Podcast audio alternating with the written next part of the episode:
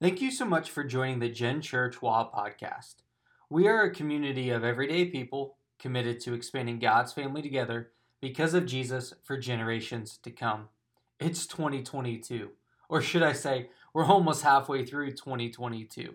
And we have so many exciting events, gatherings, and opportunities for you to connect around Generations Church.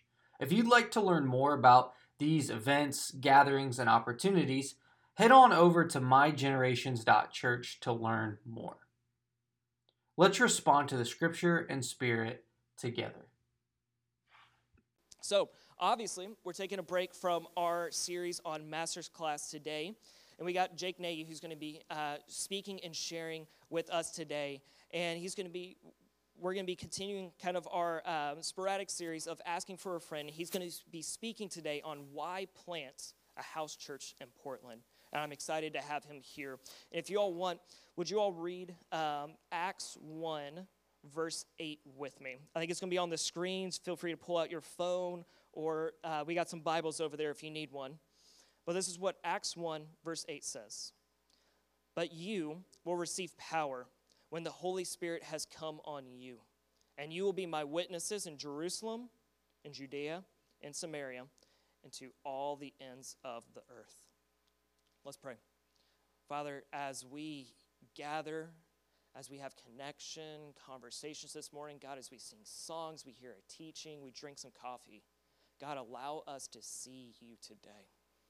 Allow us to glorify you in the ways in which we speak to others, the responses we have, the way we sing songs, and even how we hear your words spoken through, uh, through Jake this morning. God, I just pray we're able to glorify you, to see you, to hear you, even with kids screaming in the back. God, it is an amazing thing to know that you are at work here in us and in the next generation. God, allow us to just see you tangibly today. God, we know you are present, and we take hope in that.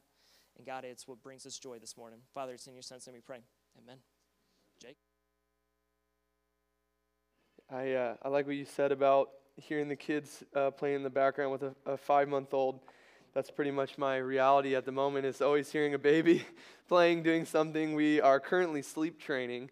Uh, so we're, we're trying to teach her to sleep in her crib, self soothe, put her pacifier back in herself. And so if you were wondering why I have bags under my eyes, uh, I'm, I am a little tired these days, but uh, some coffee and the Holy Spirit have been, have been good to me this week. Uh, I, uh, I really am grateful to be with you this morning. Um, when I first moved to Portland four years ago, I sat down with Kyle and had coffee and um, was just starting my residency and wasn't sure if we would stay in this area or if we would move. And we were kind of thinking maybe we'd be here for a year or two and then go up to Seattle. And I was just telling him about some of the things I was coming to love about this area. And he said to me, I think you guys have found home. And I thought, I don't really know about that. Uh, you know, uh, this is this is a brand new place, and, and I'm still figuring it out, and we'll, we'll have to see. And uh, those words that he said have come to, to ring so true. This place has become our home. Um, it is a special place, and it's really special to see what God is doing here. Um, uh, as mentioned, I, uh, I pastor a church called Kainos in Northeast Portland, and uh, one of my favorite things to do is actually to see and experience different types of churches. Uh, I love to travel. Um, my undergraduate degree was in intercultural studies and theology, uh, which is a really specific program that is not at most colleges. I went to Biola University in Los Angeles, and um, so now getting to be a pastor and teach, I teach eighth grade Bible and a class called Passport Around the World. So I'm probably one of the only people in my program that actually perfectly use their degree uh, uh, to do with their career. So, uh, before we get into it this morning, I, um, I just wanted to share a couple of photos. And I'll, I'll tell you this at Kainos, um, again, three or four Sundays a month, we meet around a meal. Uh, I love that you guys are doing the potluck, um, all about food.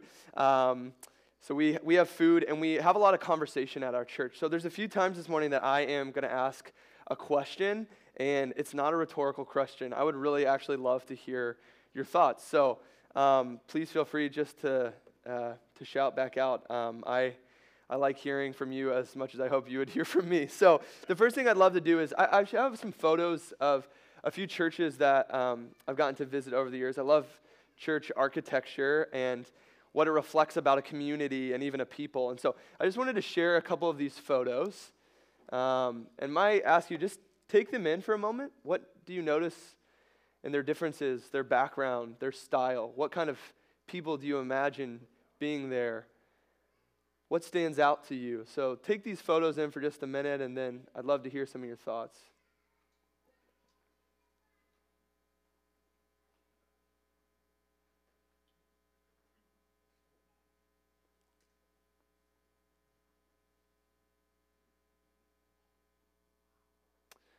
These two really stand out to me, actually. Uh, the church on the left is from Germany. Uh, it was bombed during World War II, and uh, they left it without its roof as a sign to remember uh, how dark and evil the world can be, but that there is still hope. There were these two beams that had fallen, and they wielded those beams into this cross. And so uh, they gather there on Sundays with no roof the church on the right is from Reykjavik, Iceland, uh, one of the most magnificent church buildings I've ever seen. There's uh, a ton of waterfalls in Iceland, and so the architects of the church tried to build it kind of looking like a waterfall. So, uh, two churches actually in a similar part of the world, but that are actually quite different and similar at the same time. Any other of these photos, if you don't mind just kind of flipping through those again, any that stood out to you, anything that you noticed? Yeah, yeah. You've got a, um, commercial building. Yes. Yes. Yes. Yes. Yeah, that's that's in New York. That's Trinity Church in New York. And uh, on the left is actually a small prayer chapel at the Grotto, which is in Northeast Portland. Yeah. Yeah, it's, it's one of my favorite spots to go and just spend some quiet time. And I thought it was staggering seeing the tall trees next to the church and then the tall skyscrapers next to the church uh, which is really cool. Any, any other thoughts? Anything that stood out to you? Yeah. Yes. Yes. no. yeah. yeah. Yes. Yeah. Fantastic.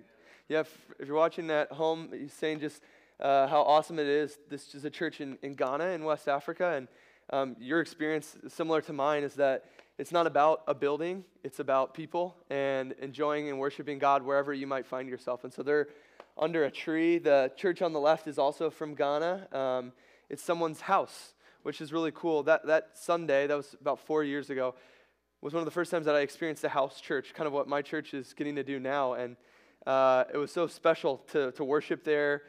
There was a lot of singing and dancing, more than I'm typically used to, for about 90 minutes before there was any teaching. So I was wondering why we weren't doing 90 minutes of dancing this morning, but that's okay. Uh, the church uh, atop there, that is called Saint Chapelle in Paris, France. And uh, I, am a big fan of this organization called the Bible Project. I don't know if you're familiar with them. They do these awesome uh, designs and videos. They're actually based out of Portland. And for me, I'm a, a visual learner. And so often I learn by seeing pictures or, or movies. And uh, before a lot of people were literate, this church decided let's take stained glass and let's actually tell the entire story of the Bible from Genesis 1 to Revelation 21 in pictures in stained glass windows. There's no words, but you can start on the left hand side of the church and go all the way around, and you can see the story of Adam and Eve, the story of the Exodus, the people of Israel, Jesus born in Bethlehem, the disciples, the early church, the story of Revelation, and just how powerful uh, it was to see these beautiful pictures displayed through this style of art. And yet, at the same time, despite the intense differences between these different churches, they have the same purpose to unite people to Jesus and to each other. And so I, I just love uh, being able to see and celebrate uh, the uniqueness within different churches, but also the unity that we share as a church. Um, I live in Pastor in Portland. You all are in Vancouver. Uh, we live in different neighborhoods, we work different jobs, and yet uh, we have the same purpose, the same mission to love Jesus and to love our neighbor as we love ourselves. And so, uh, as we get into uh, the, the story of Acts this morning, the book of Acts is really about the church, the early Jesus followers. Uh, I just wanted to take that moment to remind ourselves of the uniqueness and the unity that we share as brothers and sisters. So, if you've got your Bible or uh, a Bible app on your phone, if you'll open with me to Acts chapter 1, Uh, the book of Acts is a story about Jesus and the church, and in many ways, it is uh, a bit of a sequel. Um, I don't know if any of you like sequels, but I love a good sequel. My favorite Star Wars movie is The Empire Strikes Back, the best sequel of all time. Uh, the Dark Knight, uh, Toy Story 2, Shrek 2, also great sequels.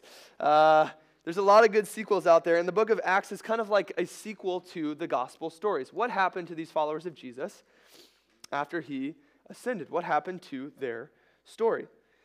Uh, and one of the reasons why I uh, have really come to love this story, this book, the book of Acts, is because you see the church spread from one city across the entire known world at the time. It goes from a group of 11 Jewish friends to the most diverse, uh, most diverse religion in the world today. Um, and I love zooming in and looking at some of the specific people. I, I, hesitate to use the word character because when I use the word character, what comes to mind for me is like Luke Skywalker or Captain America or something like that. These aren't just characters from a fairy tale, these are real people who lived real lives with real problems, faced real challenges, and they had a real faith in their Messiah, Jesus. And one of the people who most stands out to me is a guy named Simon Peter. I feel like I relate to Simon Peter a lot, mostly his mistakes. Uh, I don't know about you uh, if you've ever had the chance to, to read Simon Peter's story um, or know anything about his background, but I wanted to just pause, take a moment. Is there anything that you as you've maybe gone through some of the stories in the Gospels, anything that you know or remember about Simon Peter and his story? Just the fact that he, he uh, blew it. Jesus told him that yes. he was going to yeah. uh, deny him yes. uh, three times. Yes. He, he didn't understand. I don't yes. think he really understood it. Yeah. But even when he did that, yes. Yes. Yeah. Yes. Yeah, restored him in many ways. That's great. That's excellent. Anybody else? Anything about Simon Peter's story that stands out to you?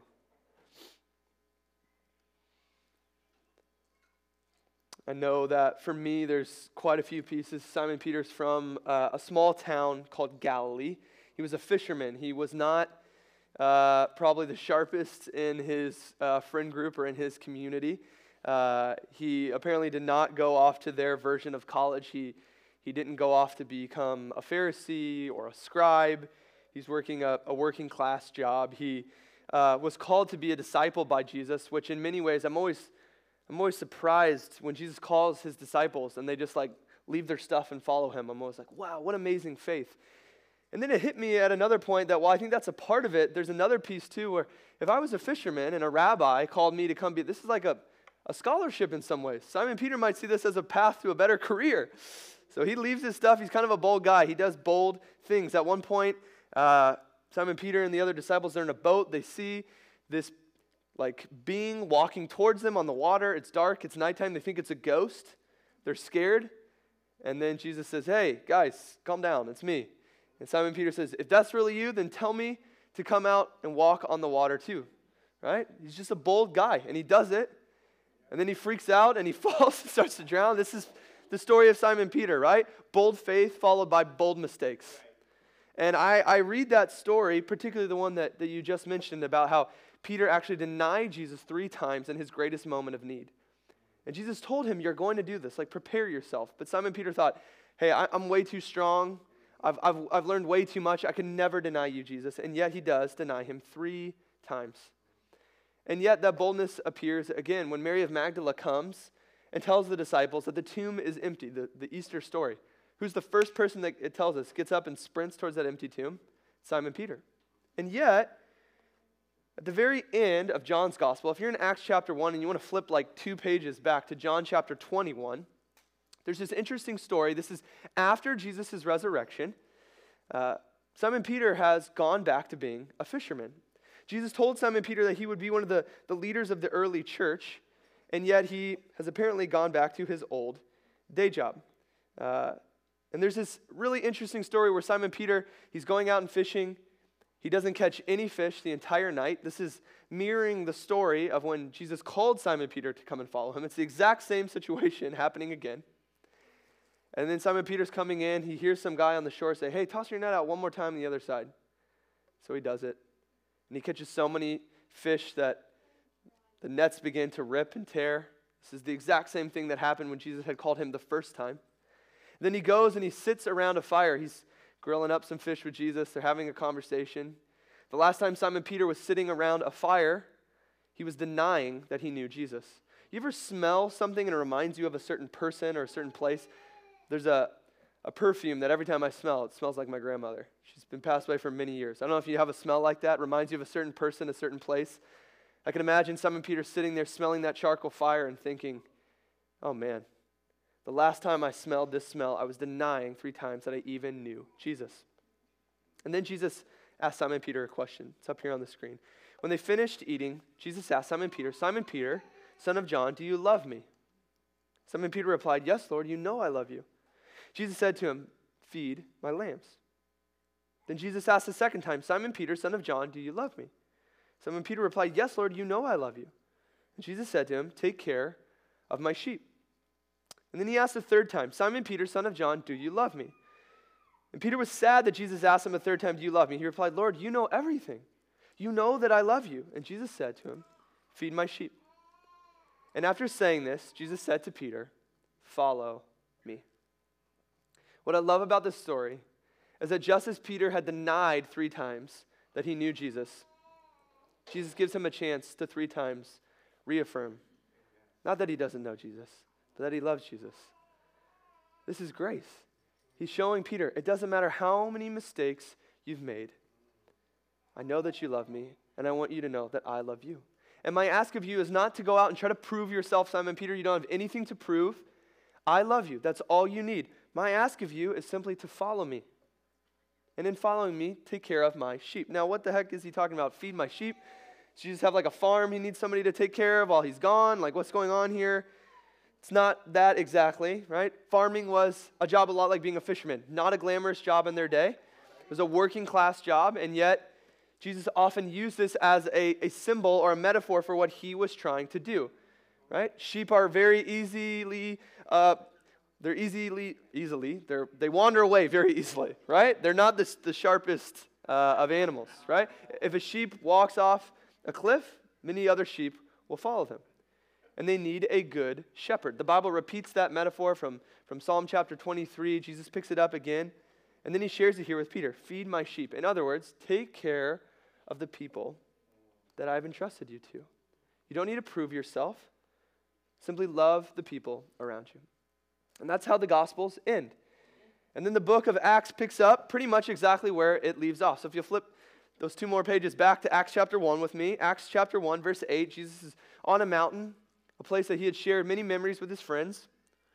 And he says these words to them But you will receive power when the Holy Spirit has come on you, and you will be my witnesses in Jerusalem, in Judea, in Samaria, and to the ends of the earth. He's telling his friends, I am leaving but you are not left alone. My spirit is going to be with you and guide you.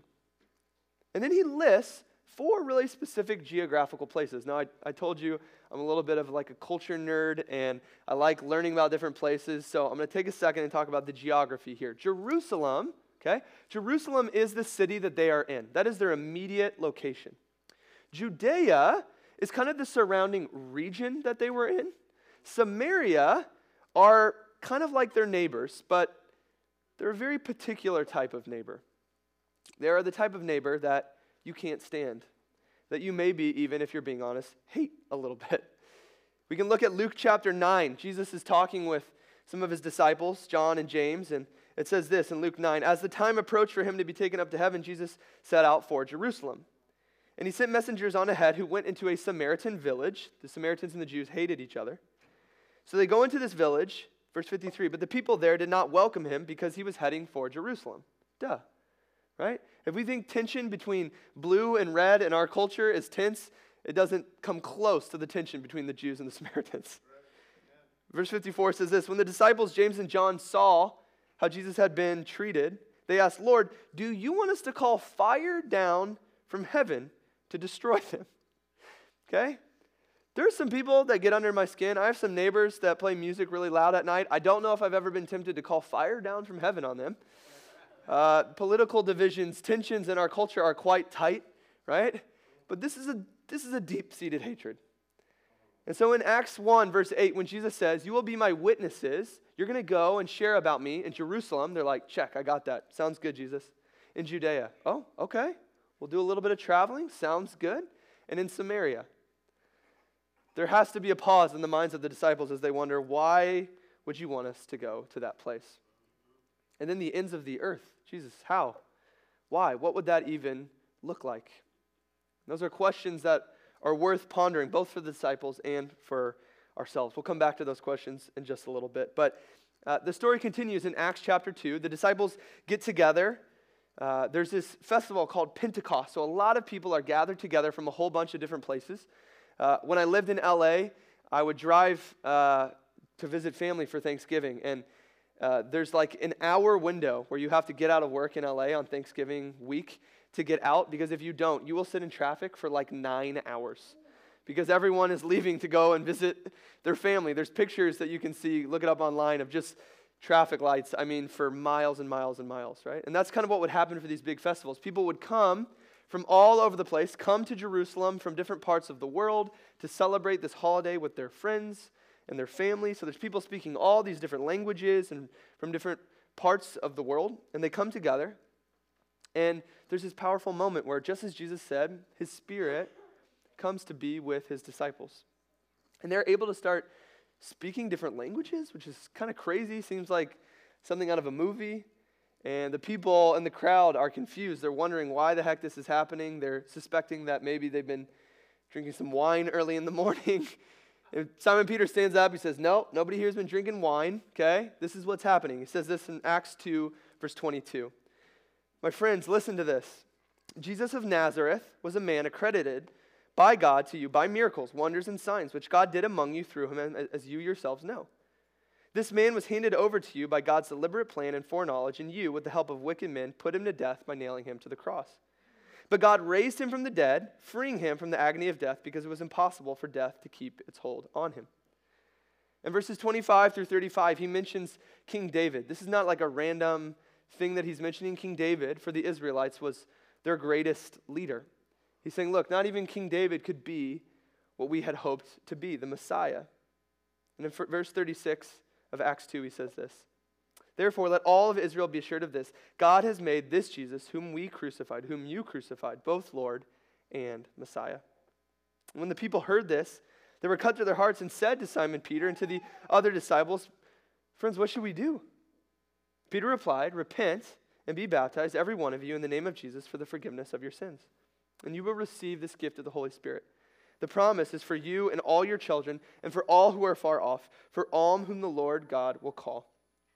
With many other words, he warned them and pleaded with them Save yourselves from this corrupt generation. And those who accepted his message were baptized, and about 3,000 were added to their number that day.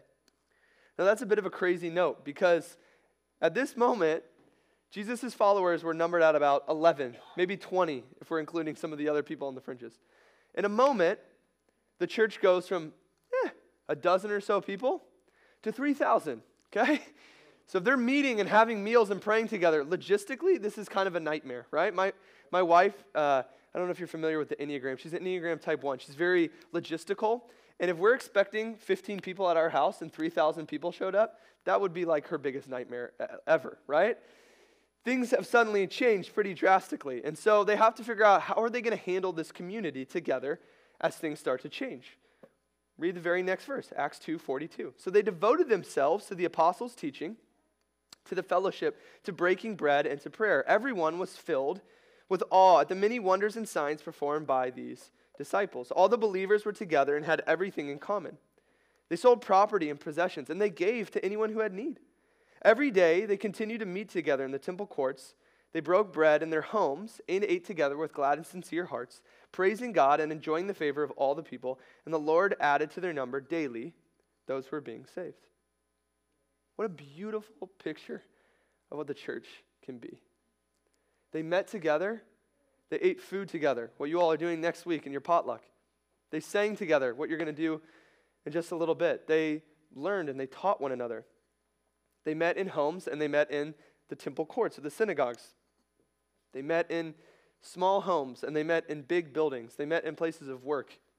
They met with everyday people and they shared the hope of Jesus with others. This, my friends, regardless of what you're building, regardless of what your language is, this is what the church is supposed to be taking care of one another and pushing each other closer to Jesus. Right? But at the same time, the church is still full of broken, messy people, right? And uh, many things start to happen. It's not a utopia, right? We're still people, okay? The thing about church is that Jesus is perfect, but we are not.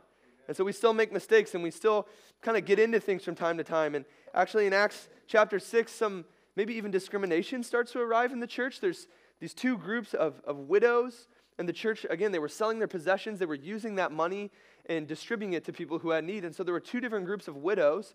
One of the groups of widows, the Hellenistic widows, they, they weren't getting the food that they needed to survive. And so the church says, okay, hey, we hear you. And they appoint diverse leaders to represent this group of people, the Hellenistic people, to make sure that everyone is represented, that they're cared for, that they see that they have value within their community. It's not that the church is a perfect place. We make mistakes. And then we learn together how to do better. It's okay for the church to say, hey, we made a mistake here. Let's learn together how we can do better, right? And then in Acts chapter 7, persecution breaks out. So, right? It's not just the mistakes we're making, but the world is an ugly place, y'all.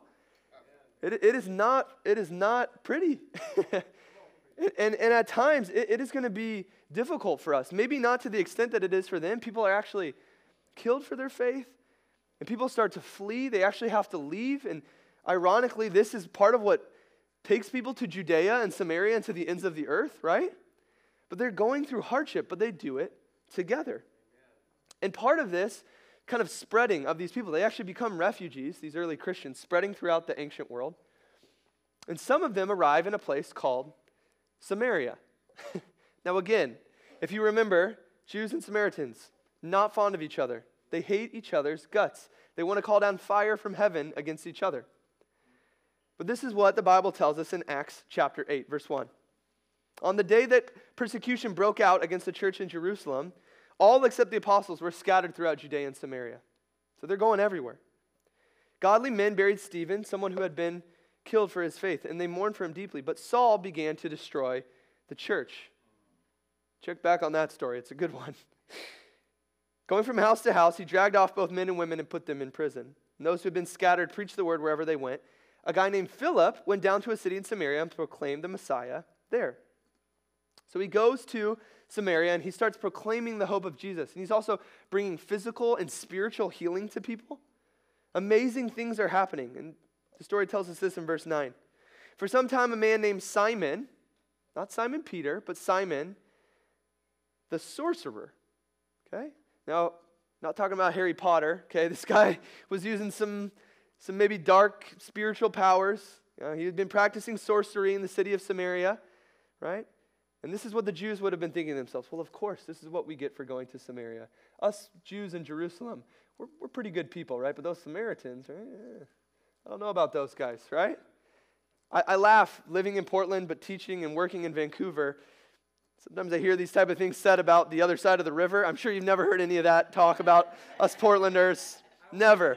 Yeah, yeah, exactly, right? Uh, but it's funny, I, I hear my kids say things about Portland. I hear my neighbors in Portland say things about Vancouver, and I think, maybe we don't live in such a different world from this one that they lived in, right? But man, th- this level of hatred was different. So Simon the sorcerer, he's been practicing sorcery in the city, and he was kind of known as someone who had great spiritual power. But it says this in verse 10 and all the people, both high and low, they gave their attention and exclaimed, This man is rightly called great by the power of God. So they followed him because he had amazed them for a long time with his sorcery. But when they believed Philip as he proclaimed the good news of the kingdom of Jesus, they were baptized, both men and women. Even Simon the sorcerer himself believed and was baptized. Come on, y'all.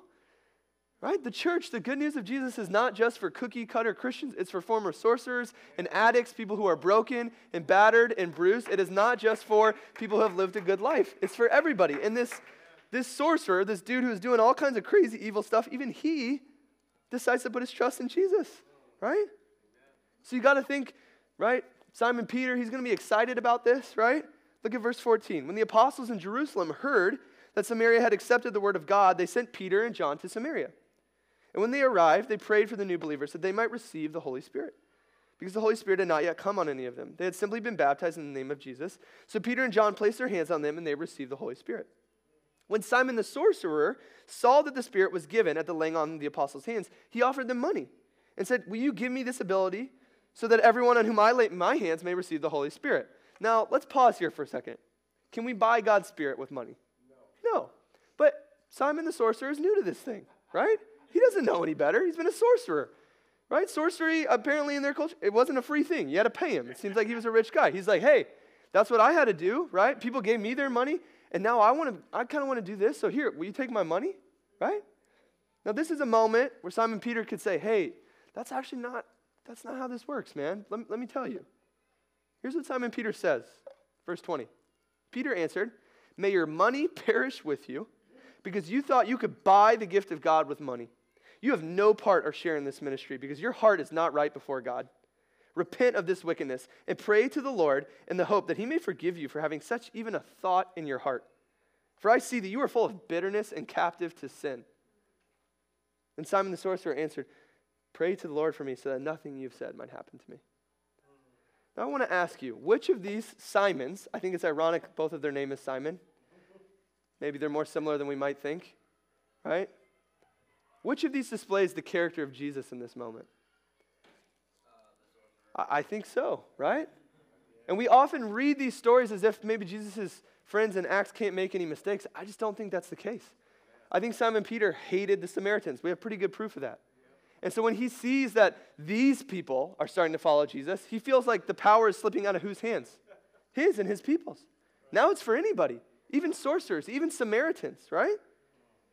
I think he's quickly forgotten what Jesus said feed my sheep, not just the Jewish ones, not just the ones that look like you, vote like you, believe like you, even the ones who you've hated before.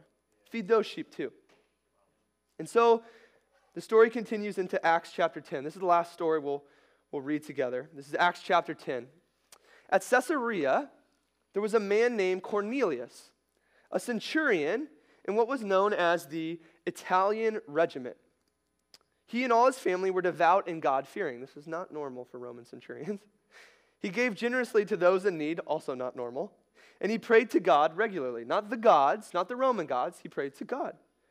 And one day at about three o'clock in the afternoon, he had a vision. He distinctly saw an angel of God who came to him and said, Cornelius. Cornelius stared at him in fear. What is it, Lord? Even his response seems to show that he's been curious about this whole God thing. He's been reading the scriptures. The angel answered, Your prayers and gifts to the poor have come up as a memorial offering before God.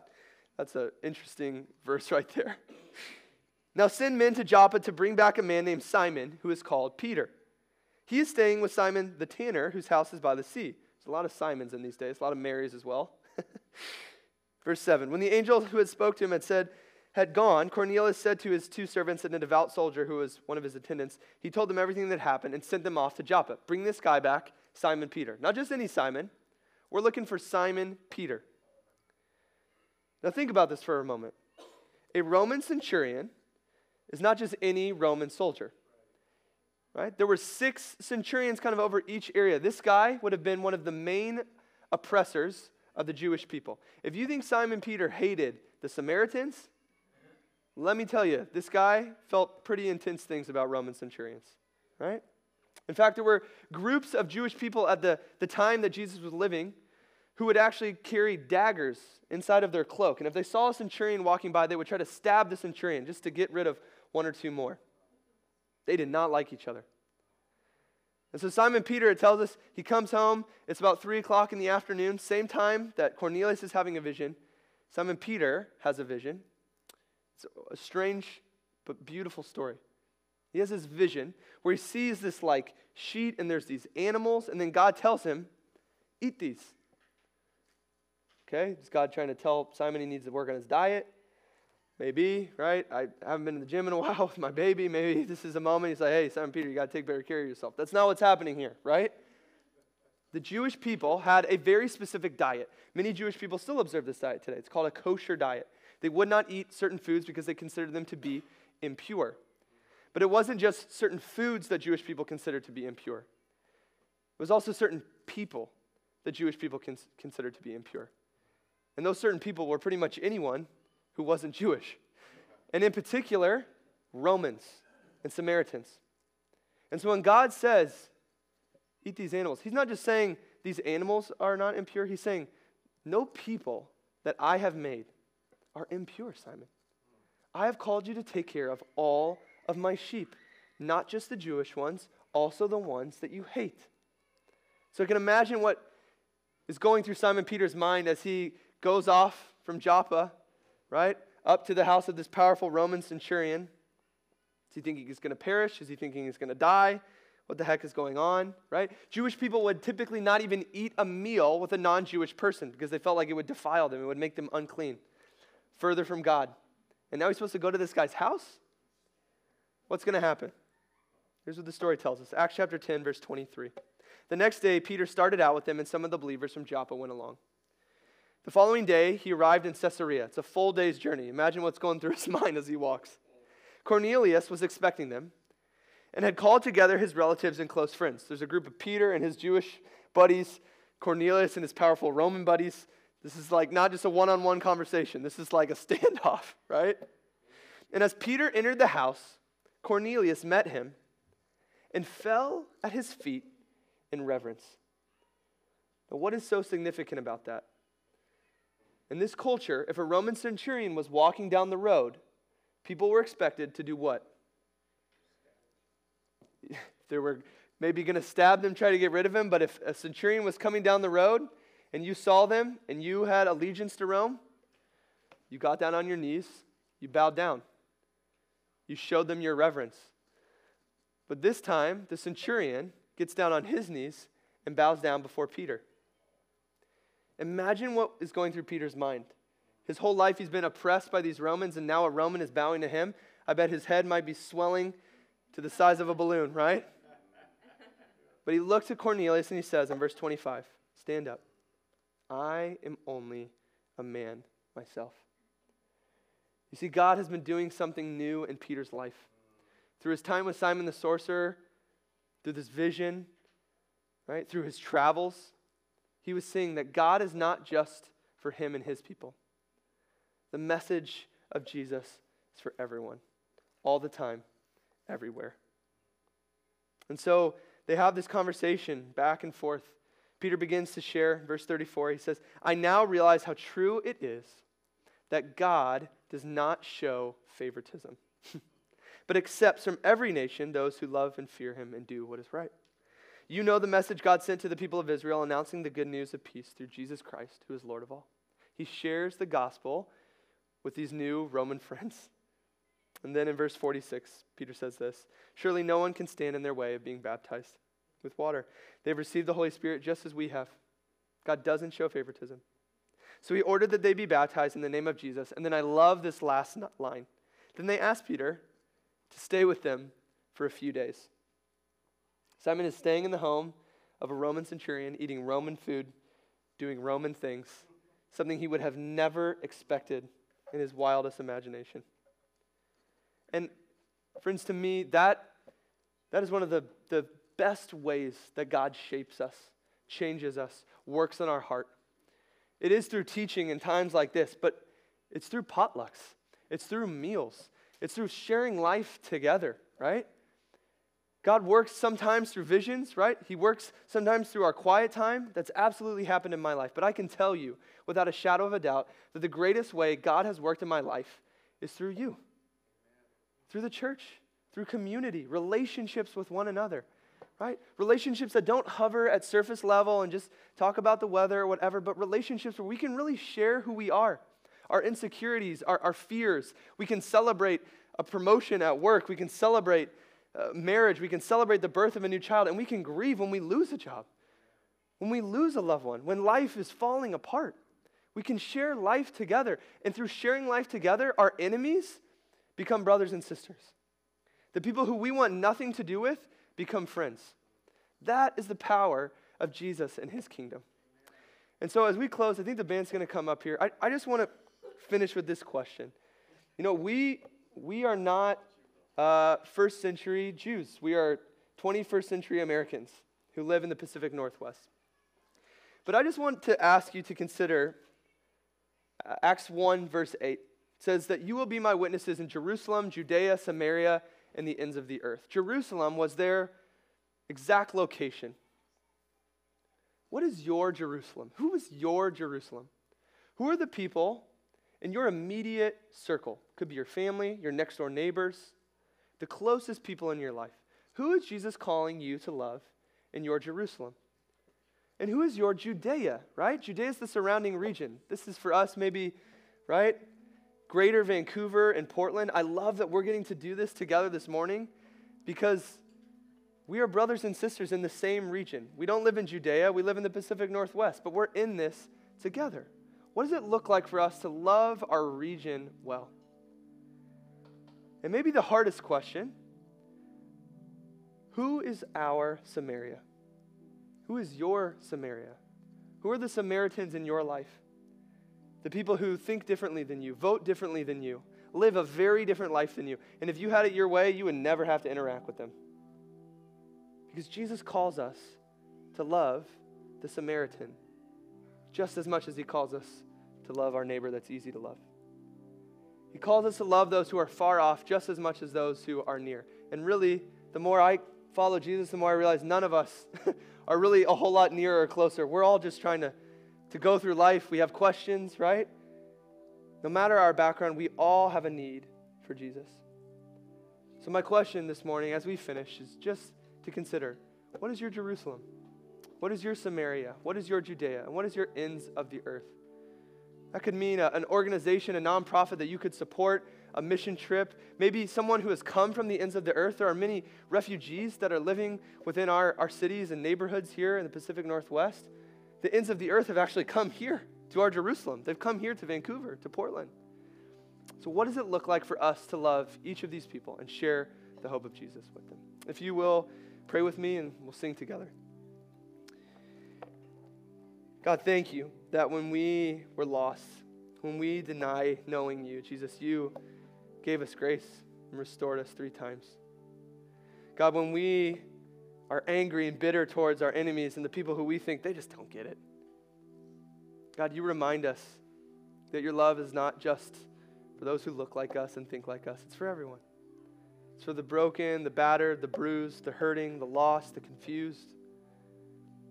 Jesus, your love is so sweet. Who else do we have but you? And so, God, we just ask that as you remind and refresh us this morning as we sing together that your love is for us, would you propel us, God, out of this place into our Jerusalem, our Judea, our Samaria, to love our neighbors, our coworkers, our classmates, our teammates, the people who bother us and annoy us? Would you teach us, Jesus, to love everyone around us as you would love them, Jesus? We pray this in your name. Amen. Thanks for joining us on this week's episode of the Gen Church Wa podcast.